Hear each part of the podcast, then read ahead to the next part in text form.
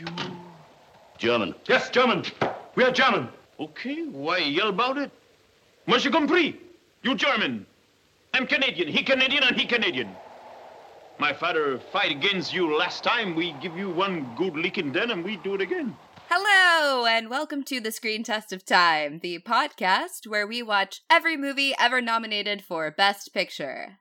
I'm Susan Araslin, I'm David Daw. and this week we are starting our journey through the 1942 nominees with The Invaders, or 49th Parallel, depending on which country you watch it in. But since we're in the United States, I guess we'll pick The Invaders. Yeah, I I guess I mean, the original film's name is 49th Parallel, so I'm torn. both titles suck, right? Like that's the thing. Yeah, oh yeah. First of all, Behind Enemy Lines isn't taken yet. You can go ahead and name it that. Also, as we've learned from the later 80 years of filmmaking, just name it the U-boat that is in this movie because that's always cool as shit. Just name this movie U-37. Yeah. Instantly better. Or even the crew of U-37. Yeah, but we don't need to Rename this film. Yeah, exactly. Because the other problem with it is the movie itself is just okay. Yeah, so this movie has four very distinct parts. Maybe five, really. I forgot about the very beginning. And they vary so wildly in quality that it feels like you know how Quentin Tarantino and Robert Rodriguez in the 90s were making those movies where they would do Oh, Grindhouse. Yeah, Grindhouse, but then they also had four rooms where there were some other directors too. Everyone had their own film, but they were all sort of interconnected. Yeah. They're so disparate, it feels like they were four completely different directors. For sure. This is a wildly episodic movie. And tonally divergent. Yes. I to the extent I was going to say that I can do the framing device for all of those episodes in 20 seconds. right. A U-boat comes over to be the first invading Nazi force in Canada. It gets blown up immediately after sending six people out to requisition supplies from a nearby trading post, and then those six Nazis, now trapped in Canada, spend the rest of the film slowly being picked off through these various incidents as they try and escape back to Germany unsuccessfully because this movie hates Nazis as it should because Nazis fucking suck. Right. That is the whole framing device. The various sections of it are basically self contained. You meet new people in Canada as the Nazis sort of travel around, and one or two of them gets picked off or lost in some way.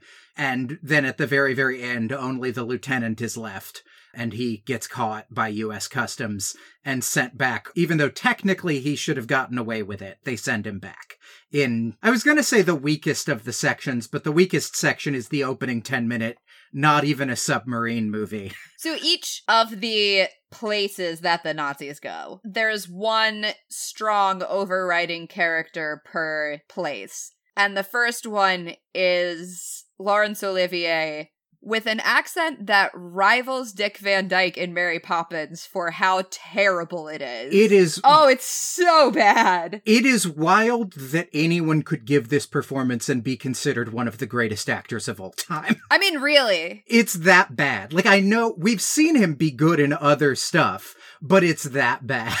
Yeah. It really feels like it should drag down any respect anyone has for you forever in the way that Dick Van Dyke and Mary Poppins did for his acting career. Dick Van Dyke is a great entertainer, don't get me wrong, but you know, he does New Year's Rockin' Eve now instead of being an actor.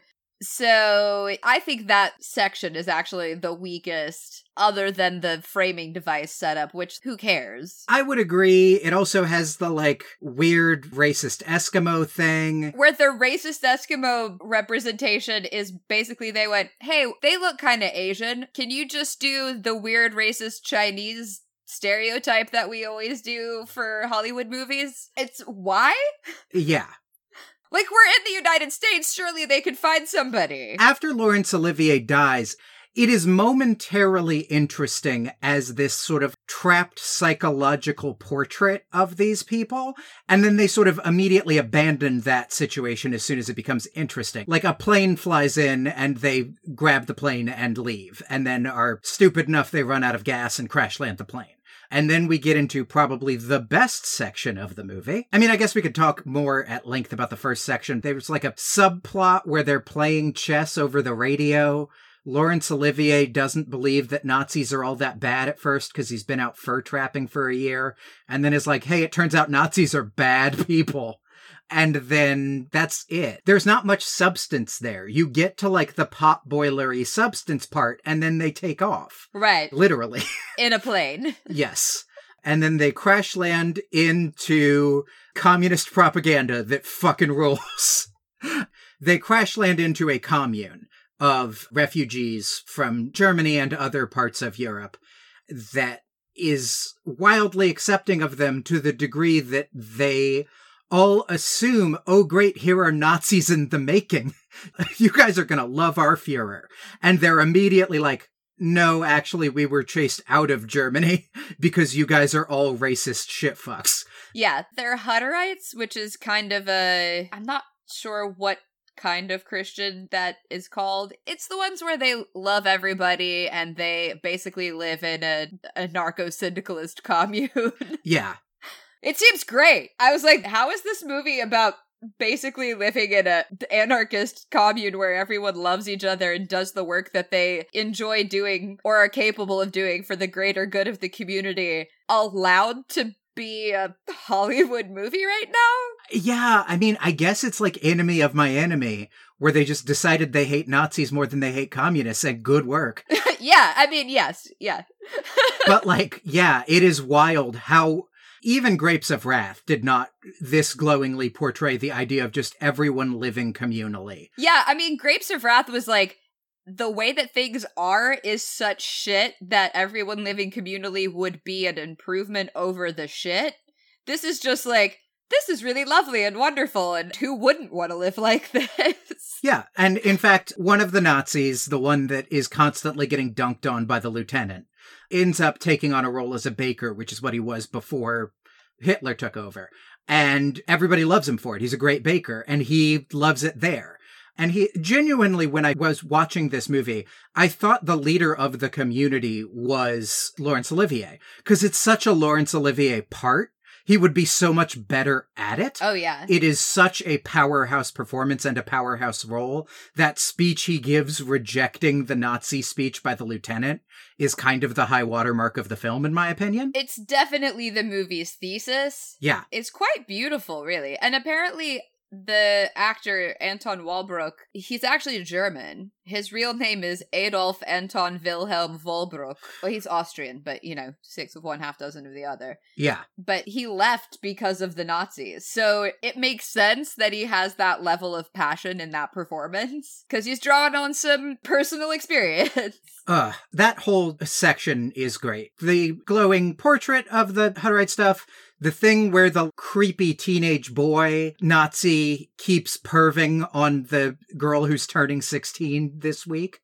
And the one half decent member of the Nazi crew is constantly protecting her just there's so much beautiful little character stuff in that section whereas most of this movie even when it gets kind of okay again is so fucking over the top propaganda e black and white very clear you know who the good guys and who the bad guys are stuff. That is the only section of the movie that really gets to play around in any nuance or any interesting shading of these characters. Right. It's the only section where you really get to understand who any of the germans are honestly. Yeah, like the baker guy ends up getting killed because he's not a good enough Nazi. Yeah, he gets summarily executed for desertion of duty.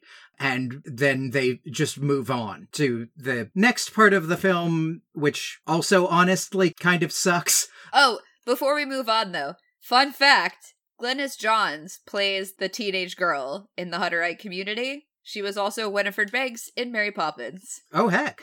Yeah. So this is just the tangential to Mary Poppins episode, I guess. yeah.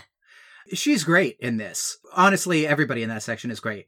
And then there's a very weird section where they almost get caught at like a native people's they just call it Indian, but a like Native Peoples Day in an extremely weird be suspicious of all of your neighbors speech by the Mounties. Yeah, where they describe what the Nazis who are missing look like, and they say, Look at your neighbors. Look at them right now. Look at whoever is standing next to you. Are they the Nazis?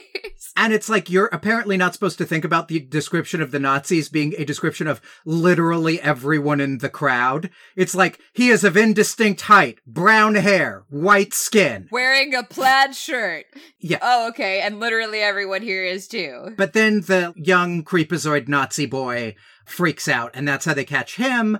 And then, right? Or, I don't know. Or they catch like a third guy that nobody ever cares about, because I think the creepazoid boy is still there. Honestly, only three of the Nazis ever distinguish themselves at all. Yes. There's the lieutenant, there's the baker, and then there's the creepy guy who was perving on the girl. And then there's like four other guys who all might be the creepy guy who was perving on the girl. I'm not sure. But two of them are left when they get to this camp, and we have the Leslie Howard cameo, where, I don't know, Leslie Howard's doing his best. Leslie Howard drops into this movie from basically from Pygmalion as this incredibly erudite British writer. Yeah. Basically, the Nazis all go full, like, look at this cuck on Leslie Howard. And he's like, I, am I a coward? I just think I like art. Like, I don't, maybe, maybe, I don't know. So they tie him up and destroy all of his art, which really pisses him off and fail to escape because they're bumbling idiot Nazis. And Leslie Howard just walks straight at them while they shoot at him, and he gets shot in the leg, calls them a coward, and beats the ever loving shit out of them in the name of Matisse and Picasso, whose paintings they destroyed. Which is kind of hilarious because they have to cut away from Leslie Howard because Leslie Howard cannot believably whoop the shit out of anybody. Literally no one. I love Leslie Howard. He is a wet noodle. Uh, and I love him for it. I do too, but he is not going to whip anyone's ass. I thought he was great when the part was like, what's wrong with liking art and reading and writing novels? Devaluing that pointlessly in some weird masculine exercise sucks. And then going, also, I'm more masculine than you is like, oh, right, it's the 40s. Right. right, right, this kind of has to end that way, even though it's not at all believable or compelling. But yeah, after that, the lieutenant's the only one that's left. He stows away on this train on its way across the Canadian American border, meets up with a guy that's deserted the Canadian army, but mostly just doesn't want to keep being a boring guard. He wants to go over and kill Nazis. it's really funny too because he's a deserter technically, but he's a deserter because he wants to do more war. Yeah. Like everyone in this film, which is a just loving portrait of Canadians, absolutely everyone trusts these Nazis and turns their back on them constantly and gets hit over the head for their troubles. Yes. That happens like 15 times in this film. And he gets hit over the head, and the lieutenant switches uniforms with him because he's still wearing his Canadian military uniform and takes his gun and gets across the border and demands to be taken to the embassy. But the Canadian soldier and the US customs officials manage to work out a scam or a, basically they're in a freight car. So the Canadian military officer and the customs officials argue that the train should be treated as freight. And if there's illegally crossing freight, you just send it back, which means they get to send him back to Canada, which is already officially at war with Nazi Germany, unlike America at the time that this film premiered. And as a result, he is going to get captured and put in a POW camp rather than getting away with it and getting back to Germany. And that's the end of the movie. Yeah, that's it. So I feel like we have to. Hmm, well, we don't have to. It's our podcast. We do what we want. But I would like to give each section of this movie, as far as the individuals who are the important center of each section, its own score before we give the whole movie a score. Okay. Yeah, that makes sense to me. So, opening 10 minute section about the U boat, which I call the hunt for Beige October. I, oh, God, that's so accurate. two, Like I, it's just I wasn't even really considering that to be part of the movie. That's like the framing device. yeah. That's, That's like when you watch Taming of the Shrew and they actually bother to do the whole it's a guy going to an inn and they pretend he's having a dream, but then they put on a show for him. yeah. Like most people cut that and it can be cut, so whatever. I think it's that like this is a Daniel Ortberg thing, but it is also true of me that the only type of masculine rah rah war movie I, I'm usually like, oh fuck that shit, I hate this stuff. But then the moment there's a submarine, I'm like, tell me more. I love a submarine movie, and that this movie pulls the rug out from under me and goes like, actually, you don't get a submarine movie. I want it on record. I'm angry about it, but yes, it is barely part of this film. Yeah. So we can also semi review it if we haven't already. The first place where we have Laurence Olivier is this French Canadian trapper. I'm going to give that a straight up one. It's racist. Laurence Olivier is giving the most bonkersly bad performance I've seen in a while. Okay, I am going to bump it all the way up to a two, and let me tell you why. Because of incredibly small moments in it. Like, when I say there's a potential there, I'm basically bumping it up to a two just because there's this moment where the Nazis decide that they need to play this chess by radio game in order to keep up the ruse that nothing weird is going on at this trading post. And I mostly just love the bickering between the Nazi official who feels that he should be playing the chess game so that they can't have any secret moves, and the Canadian who just earnestly is very upset he's gonna lose this chess game. that little moment is better than anything else in that whole section and is honest to God made me have some small amount of hope for this film when I was worried the whole movie was just going to be that. So I want to shout it out and bump it up a little bit, but I agree with all of your criticisms. That section just sucks. No, you're right. That is actually a pretty smart little moment. I would say even that speech that Laurence Olivier has before the Nazis start killing people, specifically him, where he says, "Eh, the Germans aren't going to be that bad. The Nazis can't be that bad, right? They're humans like we are. And that gets turned around and proven that it definitely is not an accurate assessment of the situation. Which is a little heavy handed, but I think also is a pretty clear and succinct portrayal of how a lot of Americans, and I imagine also Canadians, thought about the Nazis at first. You know, that a lot of people were like, well, they can't be really doing all of this crazy shit that we're hearing, right? And then it turned out that, yeah, in fact, they were doing a lot of crazy shit. like a lot of stuff in this first section that's sort of mirrored by something in the Hutterite section that is done way, way better and with more nuance and more intelligently. Um, which is the portrait of the inner humanity of the one Baker Nazi and the discussion of like, how do basically decent human beings become these monsters? That takes up the end of that section that handles that same idea of they're just people. Like it's gotta be exaggerating how bad they are. And it instead goes like, no, they are just people, but institutionally, this one guy tries to revive his basic humanity and is murdered for his trouble. He is executed for his trouble. That is so much more intelligent, reasonable, emotionally affecting exploration of that same idea than what they do in the first section with Laurence Olivier. right. So the Hutterite section, I'm going to say, is actually quite good. You actually sent me a text while you were watching it saying, why didn't they just skip straight to the commune part? Because now this movie's great. And I didn't want to reply and be like, it stops. yeah.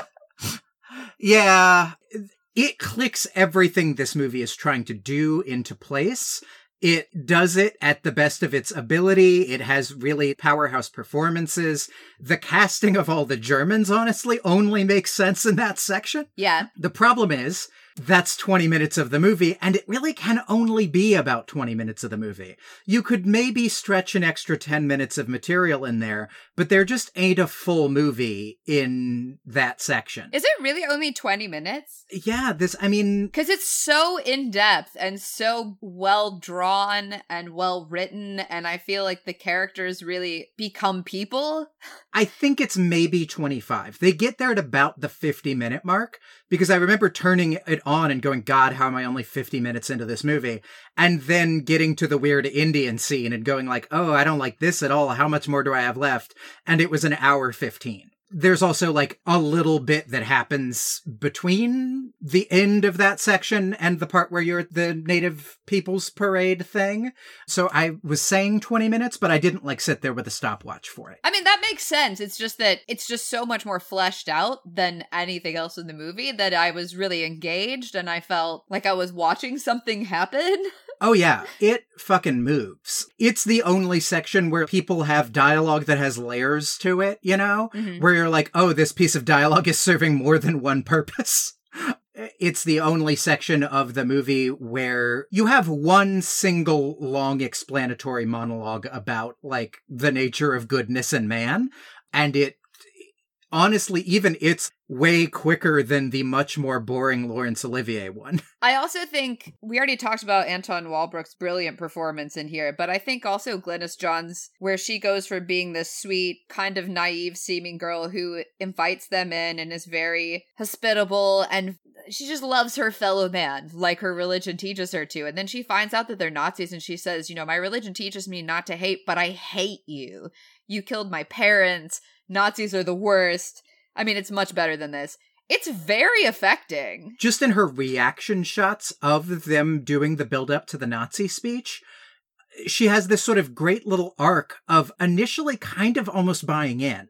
Before they reveal that it's about being a Nazi, this sort of sense of like, you can reclaim something, you can get back what you've lost. She's like, yes, more, tell me more. And then how just utterly crushed she is at the reveal that the answer is what killed her parents that these people who have come into her life are actually Nazis. She's great. So I would say like an eight. Yeah, eight or nine, somewhere, like just somewhere really high. Yeah. This is why don't they just make the whole plane out of the black box? if this could be the whole movie, which it can't, this would be a great film. Yeah. Do we want to lump the Native Peoples Day thing in with the Leslie Howard bit, or do we want to treat that as two separate episodes? No, I think they're the same because Leslie Howard refers back to it a few times. Uh, yeah, He ends up in the movie because of it, and they end up around him because of it. Yeah. It just sucks because it's the thing that sucks about that section, and I wish you could excise it away. But you're right. He does this belabored, don't you see how the Nazis are just like the savage peoples of America thing that's like, this sucks. Yep. Ugh. What I was saying last week about Leslie Howard elevating whatever he is in is still true.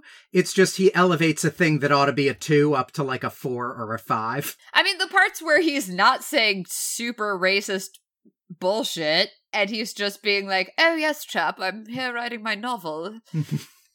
he's just utterly charming and delightful. But he also is like kind of a colonialist British dick as well. So, Yeah. yeah, I'd say like a four. I'm not going to go any higher than that. Yeah, I think that's fair. I think especially if you're adding in that opening section before Leslie Howard arrives, that section is definitely more bad than good. Though it's weird as fuck. Yeah, it's extremely strange. You don't really get where any of it is going until the last two minutes of it.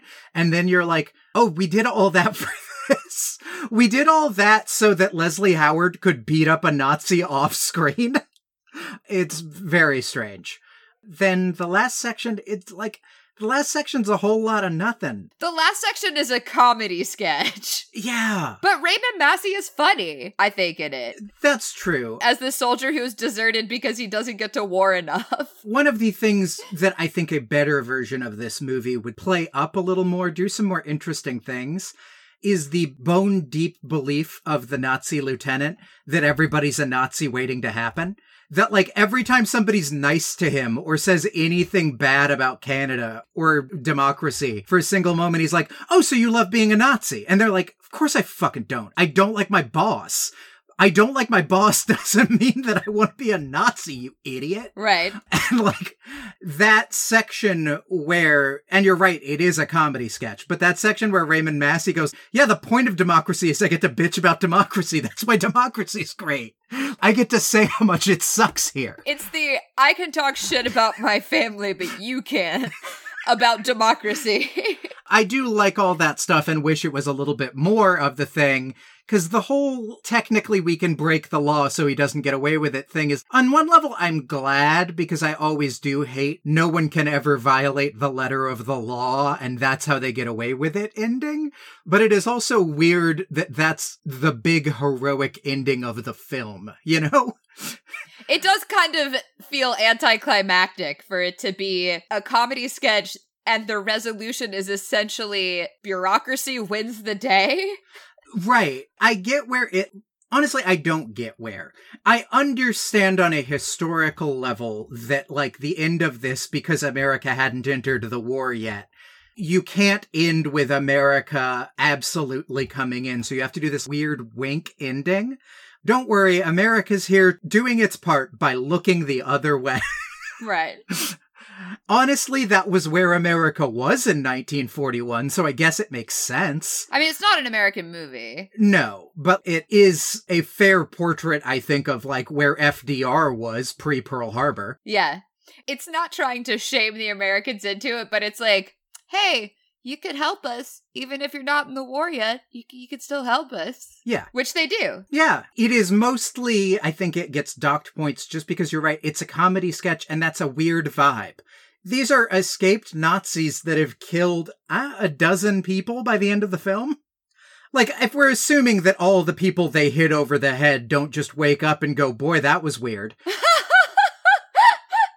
yeah. They killed quite a few people. And so ending on this weird comic light section of just like this fish out of water Canadian soldier chilling out with a Nazi in the back of a cargo train is like, uh, okay, uh, it's fine.